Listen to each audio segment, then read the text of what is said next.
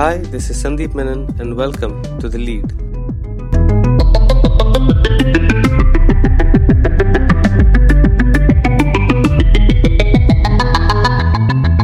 The Lead is a Deccan Herald podcast that brings you voices from across the spectrum and various spheres of life. In today's episode, we have with us the Indian international and Bengaluru FC goalkeeper Gurpreet Singh Sandhu.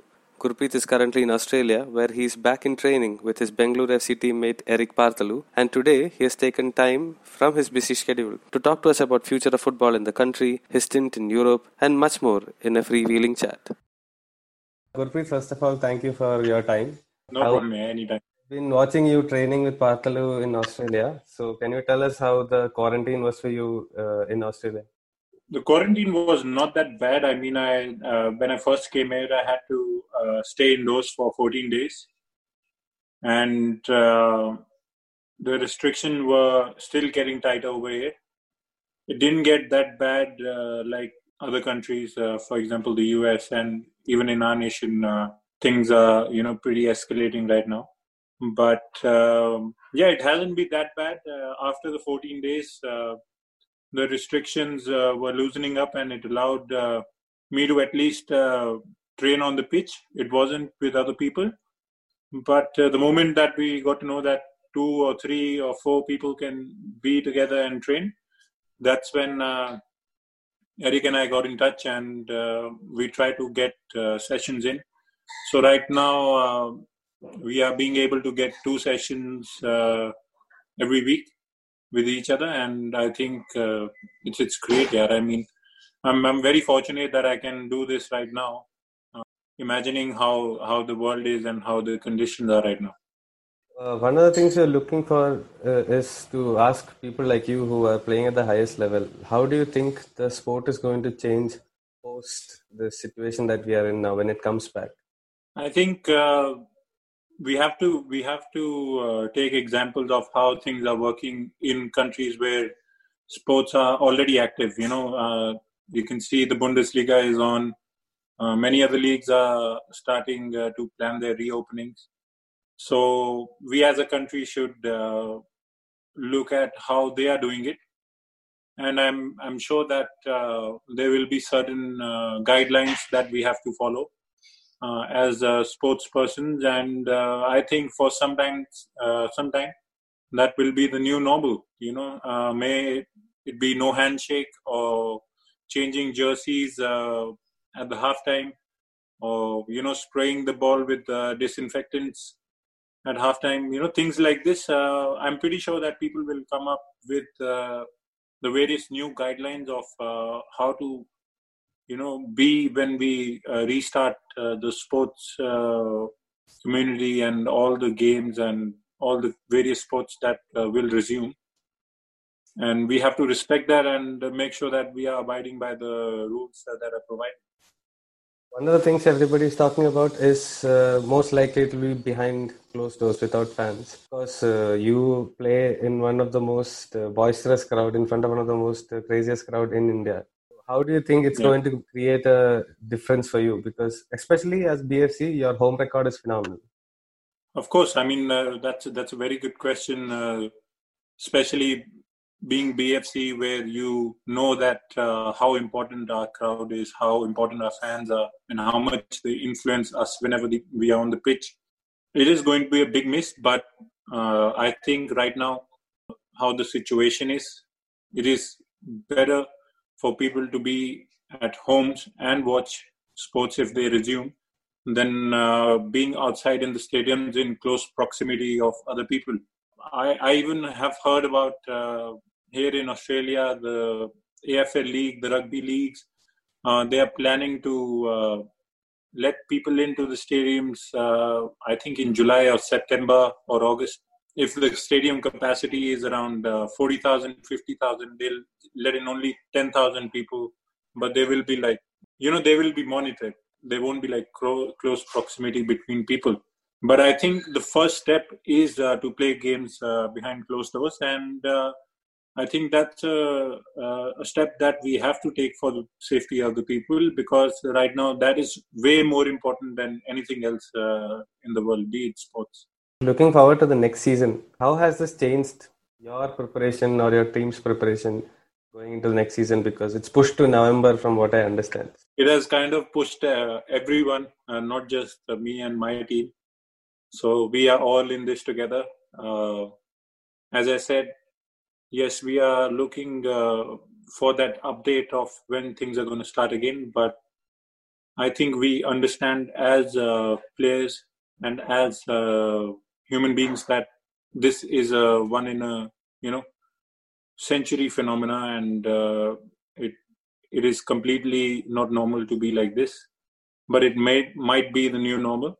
So uh, as human beings, we've always adapted uh, to new you know new times new things uh, in our lifetimes and i'm pretty sure that uh, we will find a way back to this as well and regarding uh, the league starting in november or december or october whatever the case is we will uh, try to do our best uh, right now you can see various players uh, trying to do home workouts you know be it at the home if they are getting an opportunity to go out on the pitch. You can see uh, many players in the northeast uh, where it's a green zone. They are able to go out on the pitch and train. So I think it, it's a good sign to see all the players uh, working uh, throughout uh, the whole scenario because uh, that shows that they still want to play and they don't give up even if there are situations like this. Looking at the last season, how would you sum up last season? Because you personally had a phenomenal season. Thank you. Yeah, I mean, the team was built on the back line, so to speak, you and the back four. How, how, how would you sum up last season? Well, of course, I mean, it wasn't a successful season if you look at uh, not being able to uh, win a trophy. But I think uh, it was a very important season, not just uh, for the team, but for uh, BFC as a club because uh, BFC as a club has won a trophy every single year in their since since the inception, and to not win a trophy makes you learn a lot. And I think the club learns a lot from this. the players learn a lot from this, and I'm pretty sure that the players are even more hungry now to go out there and give their best uh, in every single game and try to win uh, a trophy again because uh, for us as a team at a club like this uh, winning is everything you know you can take the example of uh, the last dance how michael jordan says that uh, he will do anything to win that's how the mentality is at bfc we want to win and uh, be anyway we we will try to achieve that Funny thing you mentioned is there was a lot of unlucky uh, things on your end also, missing chances or. Oh yeah. yeah. Even when the yeah, lineup came out, I personally feel if any of the other two teams, you would have beaten them. Final is a one-not game. You don't know. We were missing uh, Nishu Kumar as well, who was having a great season, and uh, to miss out uh, a player who has been crucial in the back line uh, and has had a great season and has scored goals as well. To not have him in that dynamic also made a, a, difference. But as I said, you know, this is football and that happens. Uh, we have to learn from it. Uh, we we need to make sure that if situations like that arise again, uh, we don't uh, give in and uh, you know give back. So I think all you need to do is go harder again when uh, we come to that situation. Uh, you signed a long-term deal with bfc You seem to be very happy here. Yeah, I know. I know. Uh, when we first came in, you said uh, this will come here. I'm still maybe looking to go back to Europe. So, what made that shift? What is it about the club that made you feel like, okay, I can stay here for the long term? Is there a move, European move that you're looking later once the contract's over and stuff? the thing is, we uh, we have a very good understanding. Uh, me and the club, um, they know that uh, I have that ambition of uh, returning to Europe if the opportunity comes, and uh, if it's a good opportunity for me, if it makes sense to me. Uh, the club is very happy to, you know, let me take that option if it comes. But you know, I, I, had to make sure that I am at a place where I can grow. Uh, and I wanted to show uh, BFC and uh, a lot of players uh, in India that if you're in the right setup, if you are uh, at a place where the dressing room is amazing, uh, you need to stick by it because I remember uh, Chhetri Vai telling me this when I was in Norway once that you might go into great teams, but you uh, your chances of being in a great dressing room are very less. So if you're in a great dressing room, make sure you're there. You know, like you stick by it and I I have always uh, thought about that whenever I've made decisions about my future. And uh, BFC has a great dressing room. The national team has a great dressing room, and I don't want to miss out on that. And I I, I saw that uh, BFC was the place where I can grow more, where I have more chances of winning more, where I have more chances of doing well uh, in my career, and that's why I signed uh, that five-year deal and I'm very happy that I did that. And now everyone is signing a five-year deal, I guess. And now we are all looking long-term, finally. Yeah. What does it mean for you to be the first Indian to play Europa League? This is an old thing, but it is still a first Indian. Old but gold, I guess. Yes. So how does it feel mean for you personally? I mean, it's a it's a great highlight uh, that I can look back to in my career you know not everyone can turn around and say that you know i uh, had the opportunity to play in the europa league um, and i did I, I, wish i could continue more on that but you know uh, as i say this uh, again that i went to europe very late in my career. If i had gone uh, when i was 15 or 16 things would have been different. Uh, even Chhetri Vai uh, you know he feels uh, the same when I, whenever we talk because he also knows how things work. Uh, if you go very late in your career when you're 22 23 the space for you to develop uh, a very you know the space is very less so when i look back that i got the opportunity to play in the europa league and stuff like that i feel very fortunate.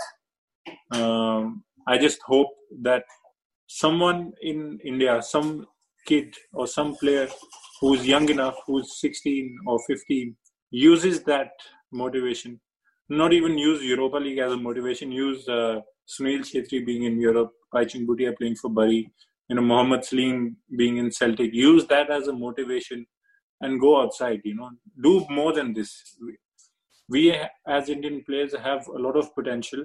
Uh, I think a lot can happen if uh, if you know some some young indian kid goes uh, out there at the age of 15 and stays there for the next 10 years of his life he can play the champions league for sure your time in norway you went a little late but how much of it you learned a lot obviously when you came back for the national team we could see the difference in your uh, performances and stuff like that but on a personal yeah. level how difficult was it to adjust in a place where you know there is uh, it's crazy the weather is different and it's night for a longer time or day for a longer time and alone no language barrier all those oh, yeah.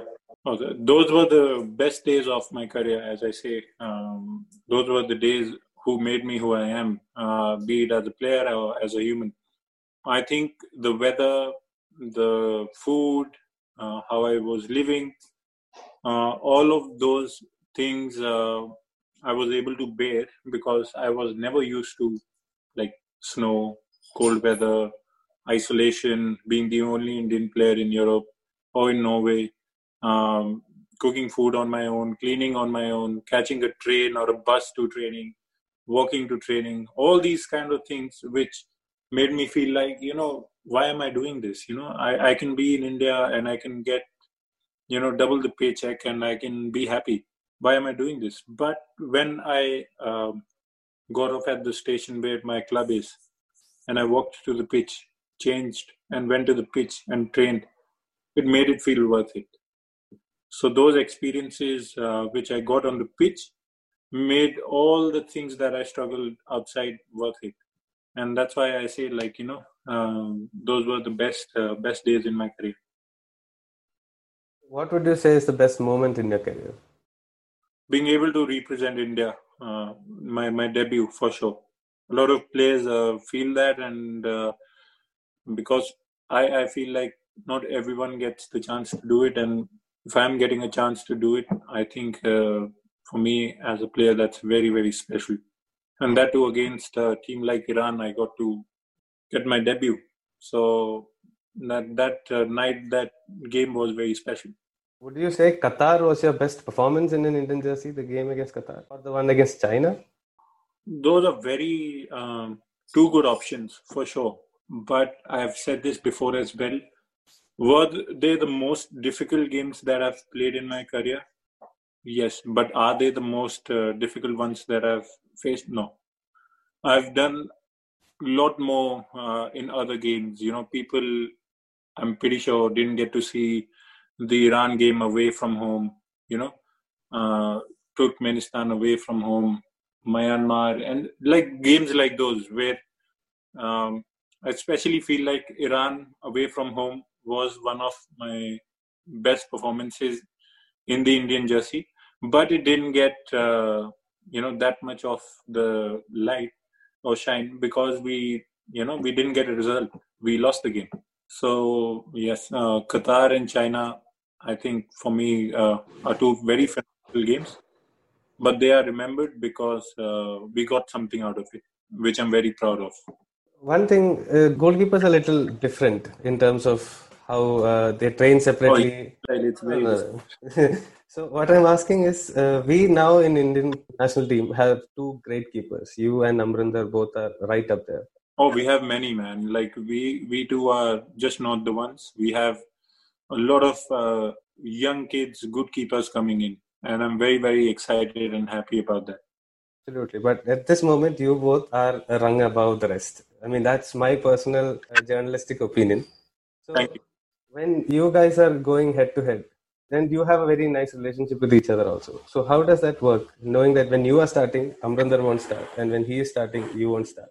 See, we understand that dynamic, and I have uh, faced that a lot in my career. You know, um, the first five years uh, of me being in the national team was that. You know, a lot of people don't remember that. I was on the bench. Subrata was playing. Maybe a lot of people didn't think that I was the competition. I wasn't maybe same level as uh, him. But according to in my head at that moment, I was. I was just, you know, waiting for that opportunity and I waited for long enough and that made me realize that that's how the life of a goalkeeper is. Uh, and me and Amrinder uh, definitely know that. And uh, as I said, uh, the relationship that I was mentioning about uh, how the dressing room is, how good it is, I feel very fortunate again. See, the thing is, whenever we go out on the pitch and train, me and Amrinder, uh, I will say me and Subrotabai when we were there, me and Mandé Sayouba back in Norway. Uh, he was the Ivory Coast national team goalkeeper. We pushed each other, knowing that uh, there's only one spot, but we were never malicious to each other. We were very selfless.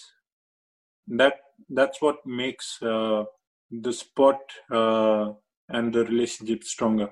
So what we have uh, in common is uh, that we will give our best in training we will push each other in training.